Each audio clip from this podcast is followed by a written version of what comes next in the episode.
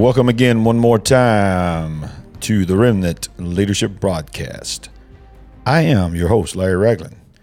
This is a podcast that we are excited about going out to the world because it's at its core, it's about leadership.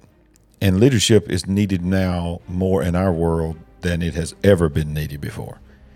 And the remnant needs leadership, and the leadership needs the remnant. So, thank you for being a part of this podcast. It's growing, it's touching lives all around the world. We're getting testimonies all the time. We ask you to follow our broadcast, download the episodes, give us a five star review on your app that you're listening it, listening to it on, and more than anything, write us a short review and tell us uh, and tell, tell the world as well how the Remnant Leadership Podcast has been a blessing to you. Uh, that would help us tremendously. That puts us in the algorithm and puts us in front of people that may not know anything about this broadcast, this podcast, I should say, and uh, could make a difference in their life if they're looking uh, for community, for fellowship. They think they're alone. Is anybody preaching this way? Is anybody teaching this way? Well, there is, and uh, and that you found that podcast. So welcome and share this with somebody. So let's get into this today. I want to talk to you about the power of the unknown and unnoticed remnant leaders. And I want to talk about that when we get into the remnant. When we are talk, we talk so much about the remnant on this podcast and in in my ministry, and I hear more and more preachers talking about the remnant that is rising. Uh, we got to be reminded uh, ever so often that the remnant by itself is is is called the remnant because it's what's left over. It's the small amount it's not a big. It's not a big crowd. It's not a huge gathering. And quite frankly, um, you know, I hope that every preacher that's preaching the gospel is in it for the right reason. That they're not a hireling. That they are really are a shepherd, a man of God, a woman of God that's preaching the gospel. But I can tell you that a lot of them are being exposed right now, and I hate to say that. I don't want to ever see anybody go down and to fall and uh, to fall into sin and backslide and leave the ministry, close down their ministry, but you're seeing it happen left and right because, you know, the Bible tells us in the last days there'll be a great falling away. So a lot of the big time preachers, the big name preachers that you hear about, that you've known for years, that has the hundreds of thousands of followers on social media, even millions of followers and millions of views, and they're on every Christian um, television station and radio station around the world, and I'm not being critical of anybody in particular. Not talking about anybody in particular, but I don't think you know if you're on this podcast, you're you're really looking uh, deep for leadership.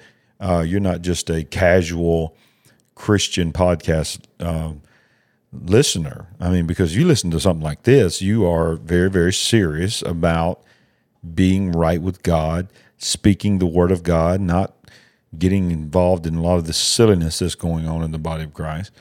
Um, and has been quite frankly for years. But but as we get closer into the remnant, it is being exposed more and more.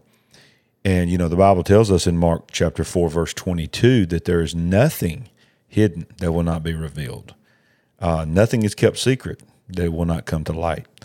So in this last day, God is He's exposing um, those that are remnant in a good way, and He's exposing those that are not remnant in a quite frankly good way for the body and for the world may not be so good for the individual. But what I'm trying to say is the the day of the big time preacher, the day of the big name. Uh, ooh, I know that guy. I know that guy. I, you know, I'm not talking about all of them, but some of them are just they're losing their influence. Why? Because people are tired of fake. They're looking for genuine. They're looking for the real deal. They're looking for leaders that have been through some stuff and that are not afraid to talk about you know what they've been through and their struggles and speaking bold and speaking plain and also standing up for biblical principles and standing up for holiness and standing up for the inerrancy of the word of god. Um, and being quite frankly you hear me say this all the time but a voice and not an echo a voice in this moment. They're taking uh, command of the moment. They're taking ownership of the moment. Okay? This is what god is doing. Now there here's what this podcast is about today. And, and I thank God I've been in ministry now for over 30 years, pastoring. And You know, I've been pastoring the same church coming up on 29 years since Sandy and I, my wife and I, pastored, uh, planted this church. But we've been in pastoral ministry since 1989. At the time of this recording, don't know when you're going to listen to it. It may be years from now. But at the time of this recording, was 2000. This is 2022. So I've been in the ministry since 1989, and it's now 2022.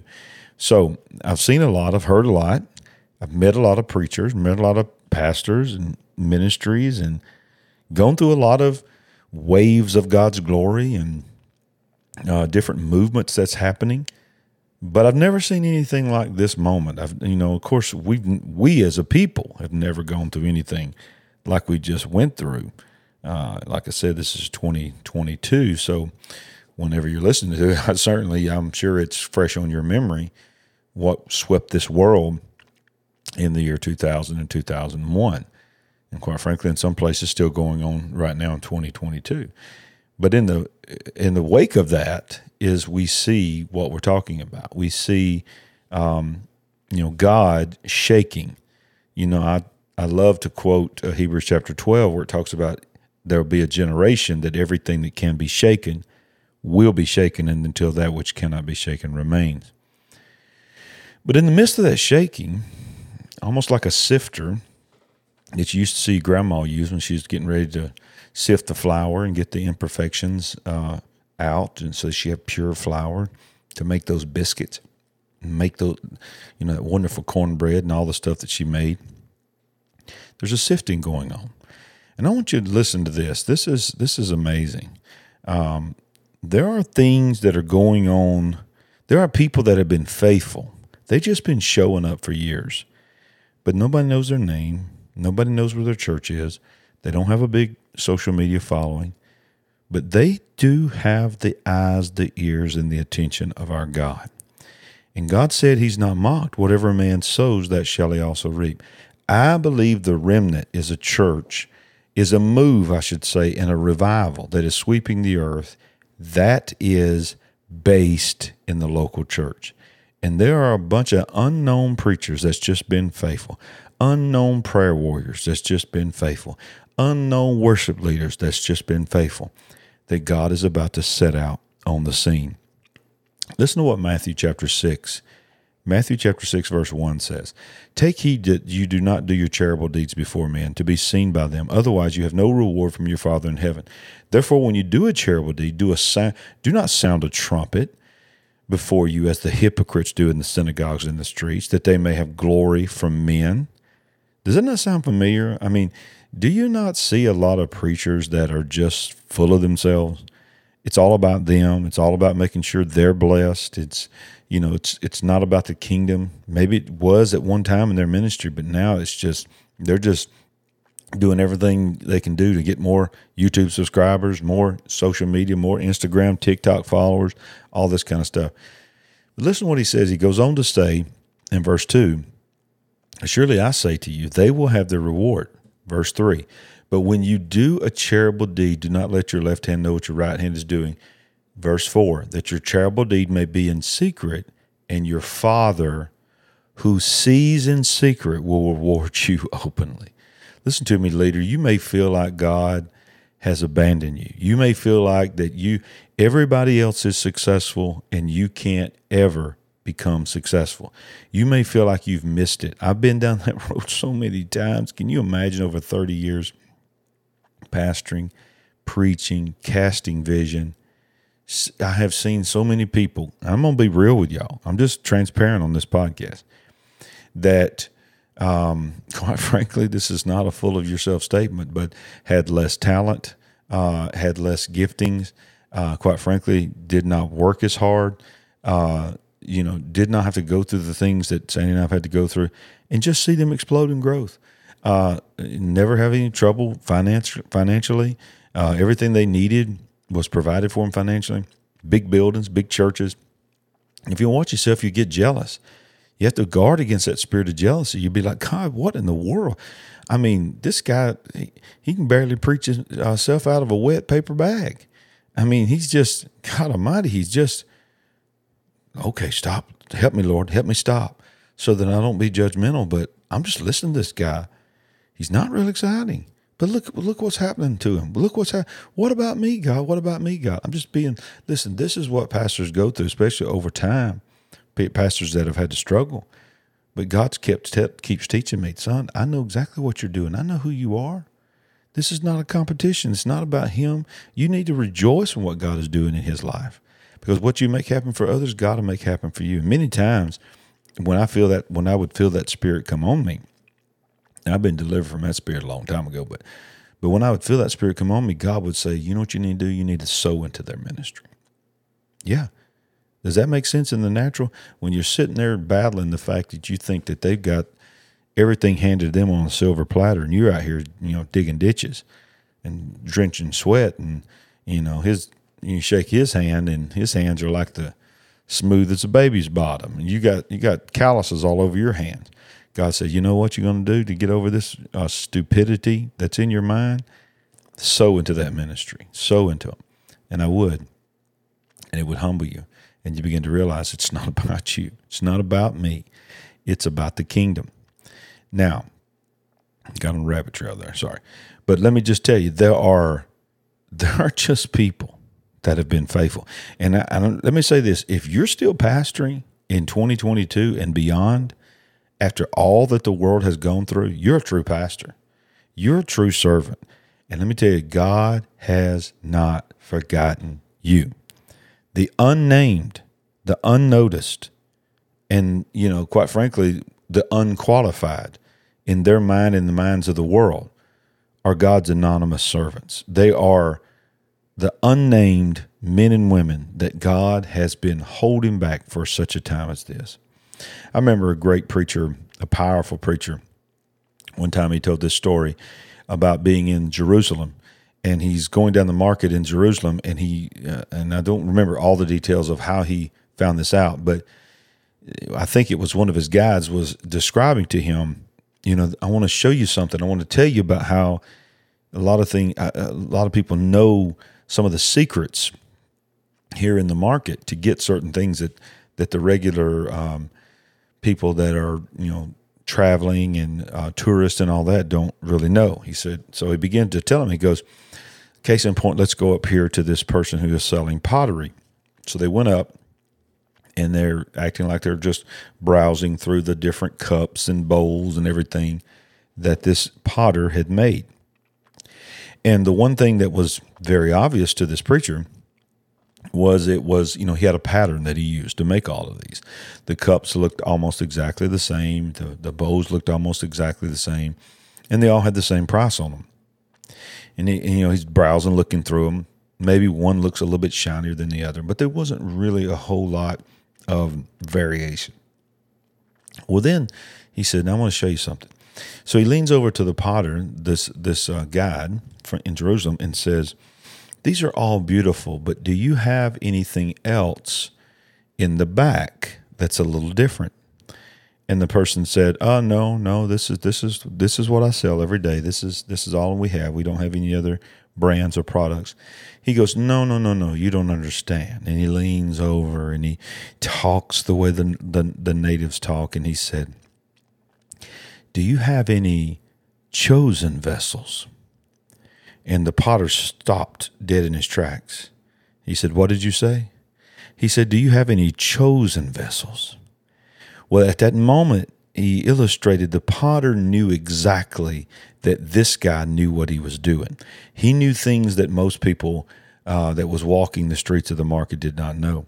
He did. He knew that in Jerusalem and other parts of parts of the world, they were the potters when they would make these mass produce these bowls and these cups these plates and so forth you know you you make them out of clay or ever how you're molding them and then you put them in the fire.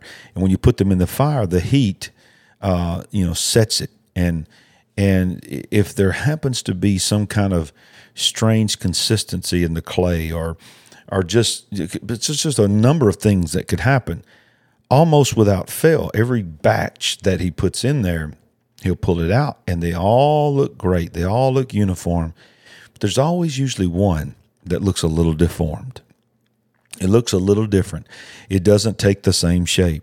It's just sort of out there, different than the rest. Now, sometimes the potter will look at it and see that it's too far gone. He'll crash it, he'll start over, he'll throw it away. But many times, if it's not a huge variation, but it gives it a sense of uniqueness, that potter would know that something happened in the fire to this piece of pottery that he could not replicate again if he wanted to because he put them all in the same. He put them all in the same way. But when they got in the fire, ooh, I feel the Holy Ghost. When they got in the fire, something happened to that one and it separated them. And you know what that potter would do? That potter would take that one out because it was it was a one of a kind. It was unique. He could not duplicate it again. And he would set it in a certain shelf with a lock, a certain cabinet with a lock on it, where he kept all the ones that twisted, that shaped a little bit different in the fire. And they would call them the chosen vessels. And if and if a bowl uh, would cost five dollars on the table, a bowl that was put in the fire to make it look just like the ones that were five dollars but yet it became a perfect, it became that chosen vessel that something different happened to him in the fire. That $5 bowl could go to $50 because they knew that if somebody knew to ask for chosen vessels, they were looking for something unique. And he would take those and he took those out in that marketplace and laid them down next to all the other cookie cutter bowls and plates and cups but the chosen vessels stood out. And they had been in darkness for so long, they had been locked up for so long. And over time, all these people had saw and bought and sold and bought and sold so many bowls and so many cups. And those poor cups and those poor bowls and those poor plates that was locked in the darkness of that cabin. Will anybody ever buy me? Will anybody ever use me? This was just sort of the analogy that he was giving. He said, But but God is about to stop by the table and ask, Do you have any chosen vessels? I'm telling you, all over this country and all over this world, God has got some chosen vessels, unnamed, unnoticed. Uh, they're they're not famous. They they don't have that many followers. Some of them don't even have social media. Don't even know how to. Don't even have a smartphone. But you know what they do? They pray. They've been seeking God. They've been studying the Word of God, and they've been being faithful, showing up. They stayed in the fight when everybody else quit. They're the unnamed heroes. They're the, the you know you you you you remember the uh, the tomb of the unknown soldier. I was blessed to go uh, to Washington, and, and we were as a family were able to watch as the as the soldiers would march back and forth and guard the bones of the tomb of the unknown soldier, meaning inside that tomb were, were bones of a man that they could not identify, men that they could not identify. And then they, they represented all the other men and women that had died in battle that was so maimed and so broken that they could not be identified, but they were celebrated. And, and they but they didn't have a name and they and they didn't have a rank and nobody even knew who they were but they were celebrated. Let me tell you something. There, there's some generals. I'm not talking about privates. I'm not talking about new recruits. I'm talking about there are some generals that are are chosen vessels that have that nobody knows their name and nobody uh, come you know is is promoting them for the big conferences. When you see the big conferences that you go to, their names are never on the list. A lot of times they're they're in the audience like everybody else, just soaking up and receiving wondering, you know, when God, when, when will you ever use me? When, when will the things that you told me uh, happen would happen is going to actually happen? And God is saying, hold on, hold on, hold on. I can't take you out right now because if I take you out right now, uh, you you you will not have the impact that you're going to have uh, in in the last days. But in the last days, when people are looking for authenticity, when people are looking for the non-fake, when people are looking for something different, that that that when the fire uh, was a, of of life and the trials of a virus and the trials of a shutdown and the trials of of uh, violence and and the trials of political upheaval and all the stuff that's happened in our lives, uh, seemed like we lived in eternity in, in two years, y'all. Uh, it's just so much stuff, one thing after another. God said, well, there are certain ones of you that when the fire is applied, uh, the majority will would cookie cutter. They all were cookie cutter preachers, had cookie cutter stage stage sets, uh, cookie cutter song lists, and then then one by one, when the fire was applied they cookie cutter followed each other right out of the ministry. They deconstructed their faith. They they started compromising. They started allowing others to come in and and uh, mess up the word of God and twist the word of God. Cookie cutter, cookie cutter, cookie cutter. Churches closing down left and right all over the nation. But I'm telling you, there are people walking around hungry. Is there anything real? Is there anything left that's of God? That that I can go be a part of. Where they used to would gravitate to the giant church. They would gravitate to the ones that had the big, huge screens and and multi campuses and all that. I'm not against that, but this generation of lost people, this generation of dechurched, unchurched, backslidden, they're not looking for the for the smoke and the mirrors and the and the lights. They're just looking for faithfulness. You know, I could go. I could talk about faithfulness of people in Scripture. I could talk about God using small number uh, to defeat great armies. Think about Gideon's army. You know, starts out in the tens of thousands, facing an enemy in the hundreds of thousands, but God has to whittle it down to three hundred men, and those three hundred men went in and, and won a battle against insurmountable odds. Why? Because the ones that were left did things a little different. They didn't they weren't just thinking about themselves. They didn't the Bible says the way they were separated is they didn't stick their head down in the water and lap like a dog. See, when you stick your head down in the water and you lap like a dog, you basically have got all of your attention on yourself. You look down in that water, all you see is your reflection, and all you can see is yourself being nourished. But the, the Bible said the 300 that survived were the, uh, that that became what what was known as Gideon's army was the ones that brought the water in their hands up to their lips. Why? Because when you do that, your head is up. You're looking around. You're caring about your brother that's right next to you. You're caring about someone that's coming, someone that's leaving. You're able to nourish yourself, but you're able to also watch your neighbor's back, your brother's back. 300.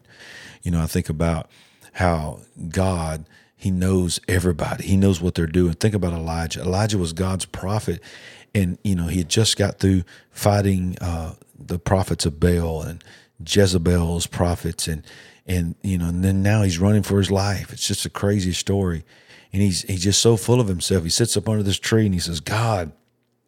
Basically, this is this is my paraphrase version of it. This is what he says: God, aren't you glad that you still got me? Because it's apparently it's only me and you. I'm the only godly man left in all of the of the nation and all of the region. Thank God you got me, because you didn't have me, there wouldn't be nobody that was not bowing to Baal. And God says to Elijah, "Hold up, brother." It's in your Bible. He says, "I got seven thousand people right down at the bottom of that mountain, right there in the town you just left, that have never bowed a knee to Baal. Well, we don't know who their what their names was. Elijah certainly didn't know that they even existed, but God knew every individual that had not bowed their knee to Baal. Are y'all hearing me? There are so many unnamed characters in the Bible, unknown, unnamed, that that we have no idea what their name is.